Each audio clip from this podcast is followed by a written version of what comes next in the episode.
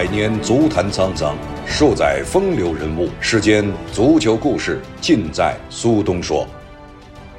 大家好，我是苏东，欢迎收听并订阅由荔枝播客独家制作播出的节目《苏东说》。前几天我看到西班牙媒体的一篇文章，题目是《The Lost Generation》，迷惘的一代，说的是皇马现在一线队人员紧张，比赛基本就靠十三到十五名球员撑着。而其他租借出去的或者刚刚卖出去的球员，都在各自的球队获得了认可。在厄德高离开之后，媒体对于皇马的租借政策以及齐达内的用人哲学大加质疑，认为很多户口在皇马的年轻人无法得到应有的机会。这一代是伯纳乌迷失的一代。厄德高从皇家社会回到皇家马德里，本以为可以逐渐找到归宿感，找到自己在伯纳乌的位置。但冷酷的现实让他再一次出走。皇家马德里在西甲联赛中输给了莱万特之后，当时很多人又念起了这个名字——厄德高。看到皇马替补席上一张张更加青涩的脸庞，球迷都在唏嘘：如果厄德高还在队中。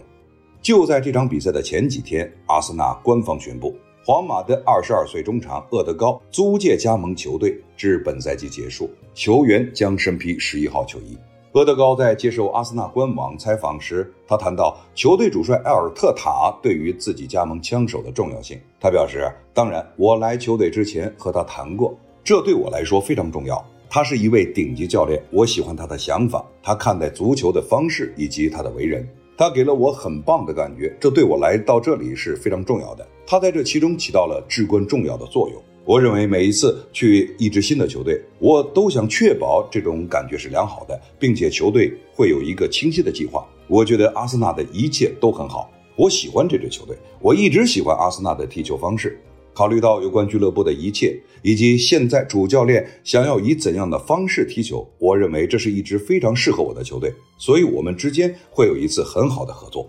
而西班牙电视六台则给出了挪威天才离队的原因。在国王杯，皇马客场对阵西乙 B 球队阿尔科亚诺，通常情况下，这种更像鸡肋的比赛，都是替补队员能够证明自己的机会。比赛前一天，齐达内在更衣室内公布了首发名单。此前呢，一个半月只踢了五分钟的厄德高，满以为自己将会在国王杯中首发，但齐祖的名单让挪威人有点惊呆了。在意识到自己连国王杯都踢不了首发之后，厄德高一怒之下通知了皇马高层，自己要离队。据《每日体育报》评论，厄德高租借加盟阿森纳，这反映了齐达内并不认同老佛爷的年轻化战略目标。评论称，弗洛伦蒂诺近年来要计划让皇马走上年轻化的道路，他对维尼修斯、罗德里戈等这样的年轻球员寄予厚望，但。皇马主帅齐达内可能在某种程度上并不认同这一理念，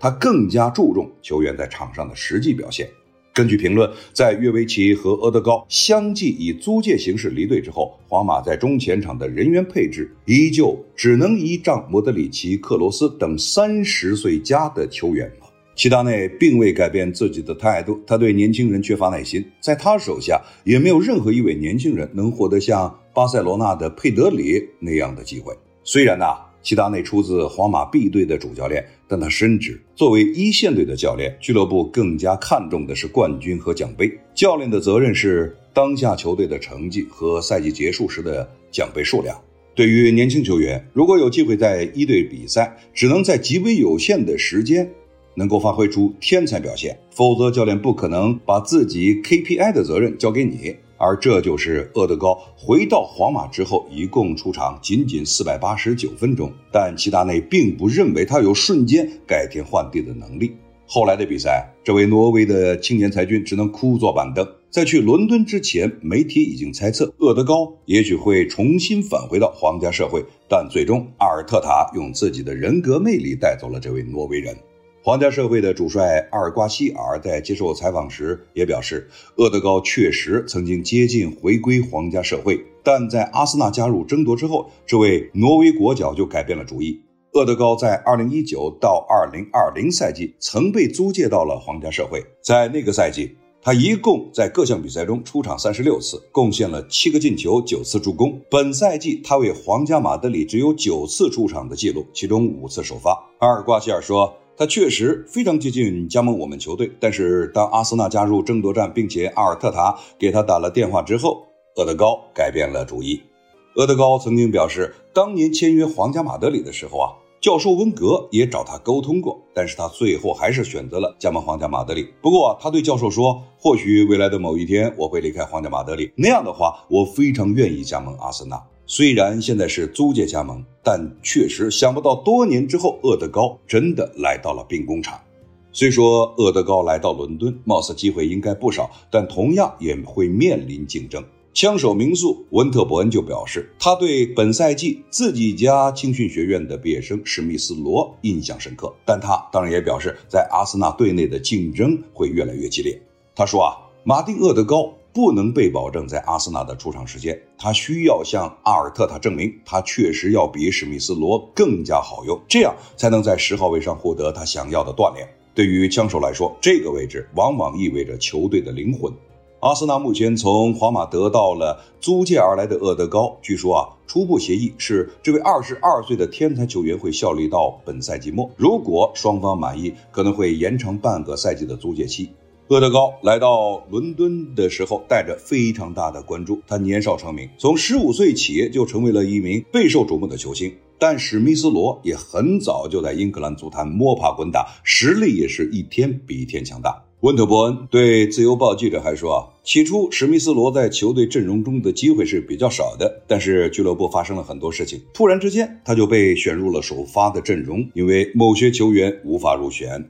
通过引进厄德高，阿尔特塔需要注意的是如何将他和史密斯罗结合起来。史密斯罗的崛起在短时间内会产生巨大的影响，所以主教练不会马上就把他从首发阵容中替换出来。主教练希望的是有一个长期的计划，让史密斯罗成为阿森纳未来的核心力量。在此外呢，就是温特伯恩还说到啊，厄德高的加入增加了参赛名额的竞争。史密斯罗现在是首发，如果这是他和厄德高之间的竞争，那么厄德高必须在训练中证明他确实要比史密斯罗强大很多，否则他可能还会坐板凳，而史密斯罗则一直首发。现阶段的阿森纳是一个激动人心的球队，我们有三四名年轻球员都可以成为俱乐部长期的成功的英雄球员，像萨卡。乔维洛克、马丁内利、蒂尔尼等等这些球员，随着时间的推移，都会成为出色的英超球员。温特伯恩还这样评价道：“毫无疑问，厄德高的加盟会让阿尔特塔在阵容确定和人员配置上有更多的选择，阿森纳一定会受益。”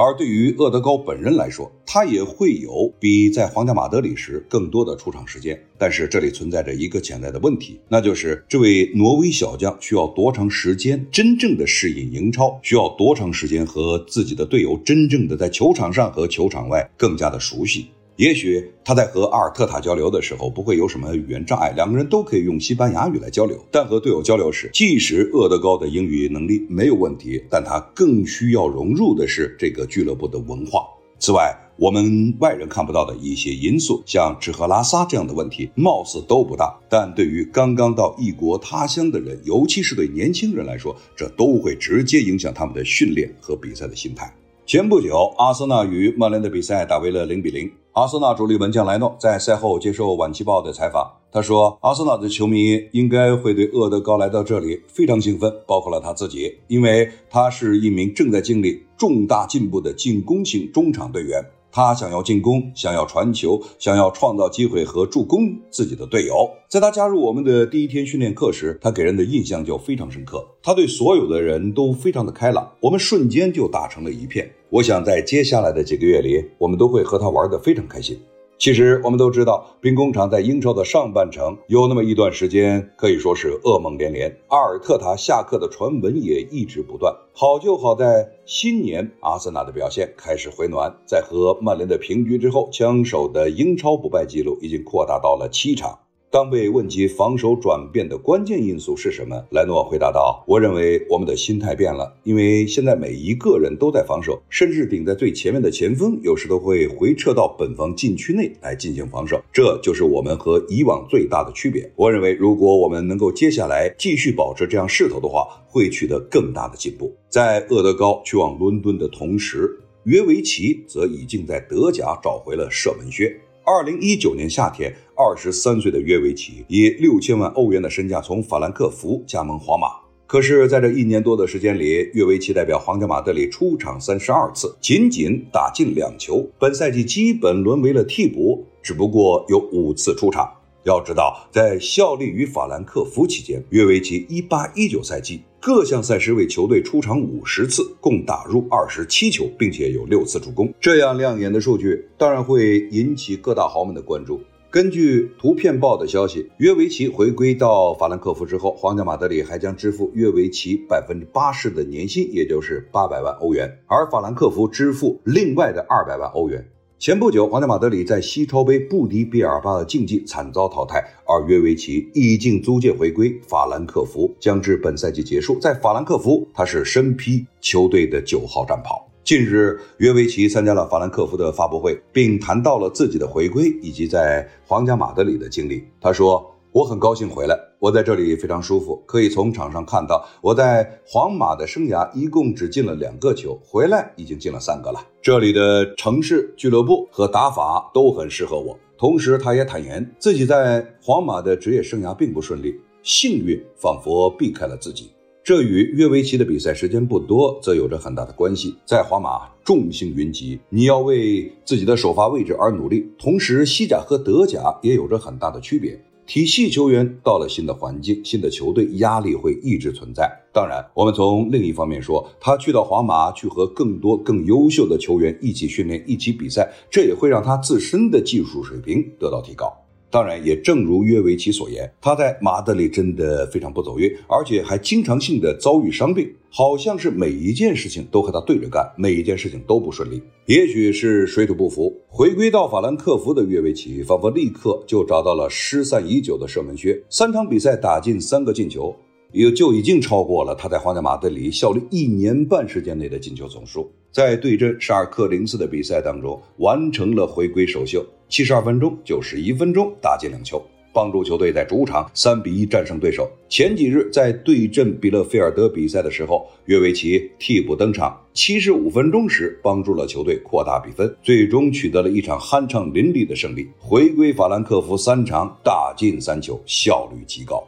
当然。现在皇家马德里还没有放弃约维奇。本赛季皇马争冠形势不容乐观，球队下窗在人员上应该会有比较大幅度的调整。能够庆幸的是，约维奇回到德甲取得了良好的开始，球员在场上的自信当然同样很重要。当记者问到约维奇租借回归以后的打算时，他说他还不想现在去马上考虑未来。至少现在他要专注于法兰克福，希望自己能够再次在比赛中打满九十分钟。其实，在约维奇刚刚加盟皇马的时候啊，他极力让自己融入到球队和球队的体系当中。正像前面所述，很多啊我们可能看不到的小事，让他觉得无法适应在西班牙的生活。况且他到了西班牙，他就是众人的焦点，因为你加入的是皇家马德里。皇家马德里赢了必提约维奇，输了必提约维奇。约维奇在一段时间内总是在媒体的头条，一方面可以认为俱乐部和球迷对他的期望是非常非常高，另一方面又觉得他实在不是皇马可以依赖的球星，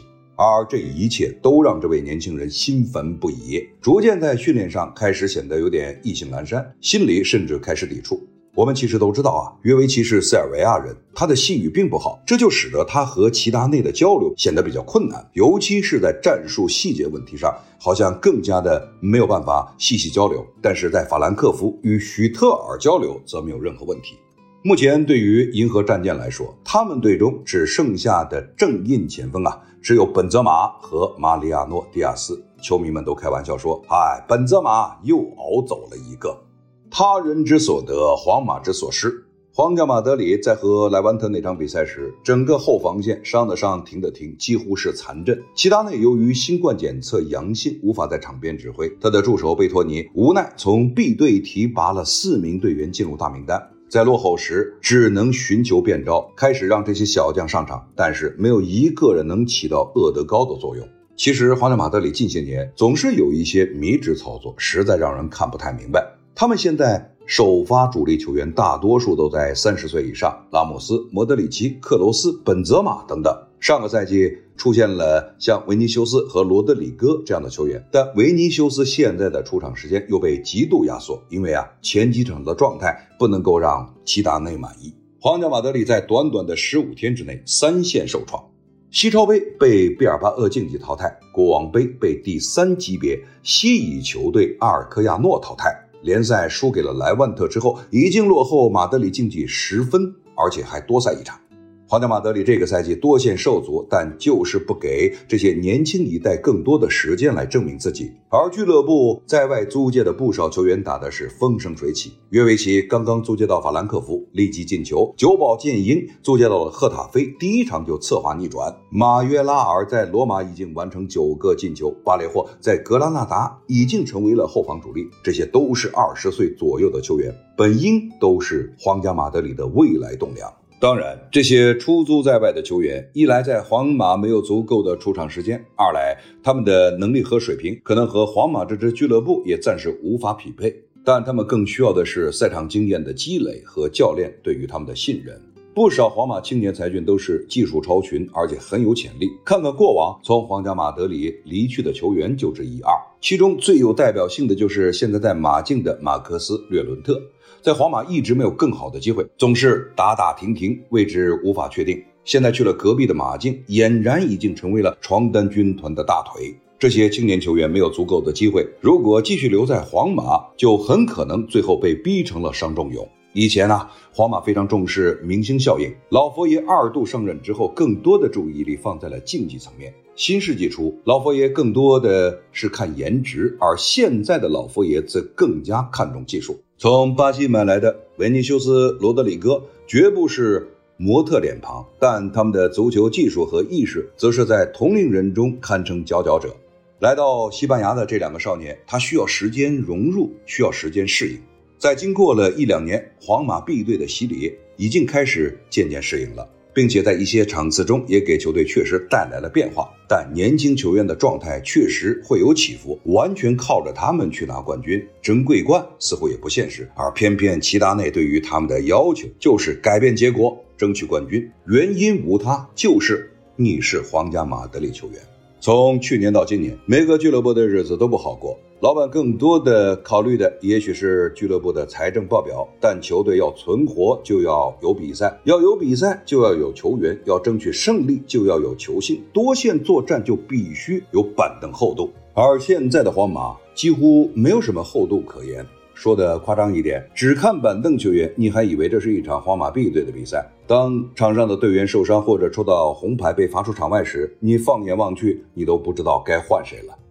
说完伯纳乌这些迷失的一代，再说说下窗有可能发生的事儿。最近啊，很多西班牙的媒体都纷纷报道跟踪了皇家马德里续约事宜，其中最为关注的当然就是队长拉莫斯了。有记者特别提到。皇马为拉莫斯送上了一份最新的合约，这份合同为期两年，但拉莫斯的薪水会下降百分之十。但是拉莫斯不愿意接受降薪，因此他拒绝了这份合同。同时呢，也有另外一则传闻是，皇家马德里给拉莫斯出了一道选择题：降薪续约两年，不降薪续约一年。拉莫斯当然也有自己的想法。他说：“大巴黎和曼联都对他感兴趣，意思就是找个下家还是不成问题的。可是啊，皇马高层那是老江湖了，他们根本不相信这一点。皇家马德里不相信巴黎愿意以总价四千五百万欧元的三年合同签下拉莫斯，当然也同样不认为会有其他球队匹配这样的条件。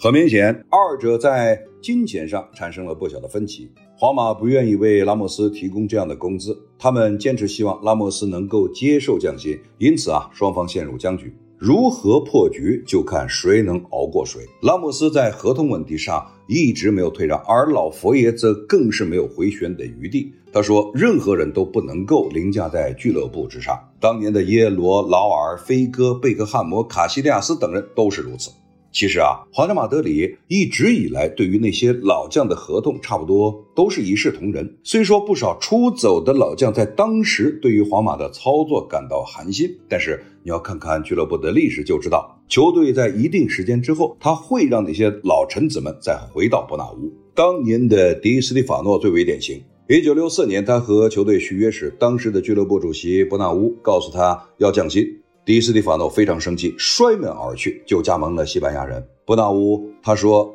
我非常希望迪斯蒂法诺留在皇家马德里做 B 队教练，但是高傲的迪斯蒂法诺拒绝了。”伯纳乌后来说：“我相信他总会有一天回来的。”后来过了 N 年以后，迪斯蒂法诺真的回到了球队，担当了皇家马德里 B 队的教练，但那个时候伯纳乌已经去世了。前几年卡西利亚斯离队时也不是非常愉快。而在他正式退役之后，皇马则让他回到俱乐部。劳尔离开伯纳乌之后去了德甲，现在则是皇马 B 队主教练。对于一支俱乐部而言，他需要更年轻的血液让球队进步，同时也必须在某个时段辜负一些老臣子，减轻俱乐部的财务负担。只有财务健康才是俱乐部的生存之道。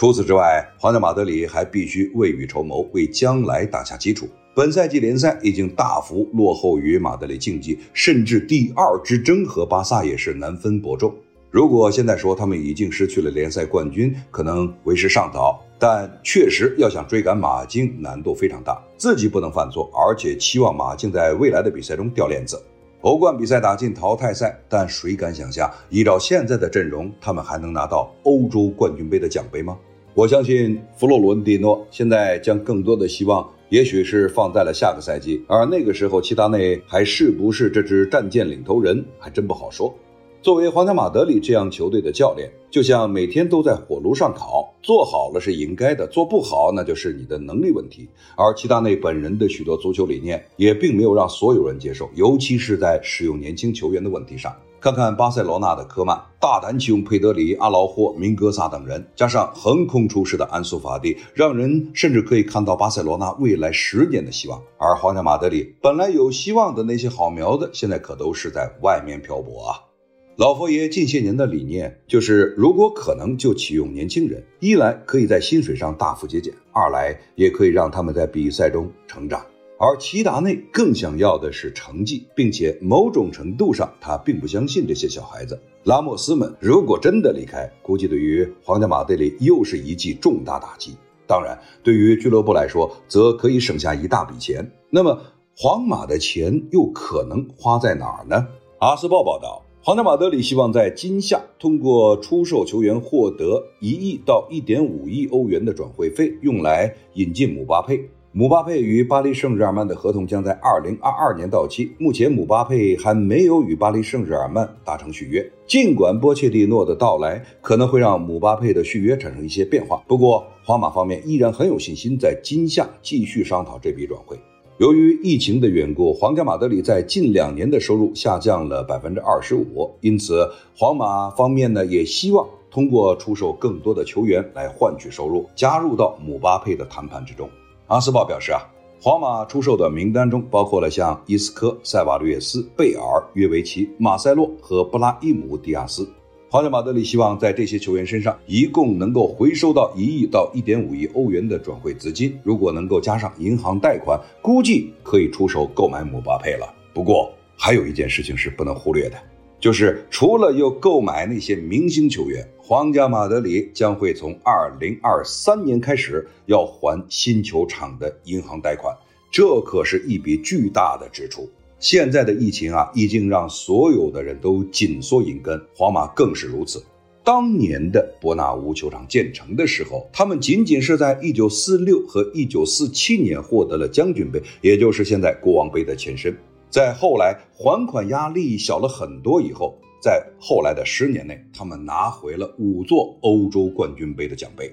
从历史上看的话，皇家马德里和巴塞罗那都比较注重于明星的培养和明星的推广，但是呢，相对来说，巴塞罗那似乎更有荷兰足球的 DNA，尤其在近二十年之内。他们更加注重自己从拉玛西亚培养出来的一些小球员。呃，有媒体啊开玩笑说：“你看看现在巴塞罗那的年轻球员，是不是有当年范加尔在阿贾克斯使用的那些年轻球员的影子呢？”范加尔在当年一九九五年欧冠决赛面对 AC 米兰时，最终是派上了只有十九岁的克鲁伊维特，最终是绝杀对手。而那支球队中，在当时都是二十岁左右的球员。而如果说啊年龄稍微大一点的，只是相对，那可能就是利特马宁了。当年你想想看，有大卫戴维斯，那么同时呢还有西多夫，像迪波尔兄弟等等，这都是非常年轻的球员。那么可能是一脉相承，现在的科曼也非常是喜欢从年轻的这些青训球员中来提拔尖子。那么佩德里就是其中之一，当然还有包括了现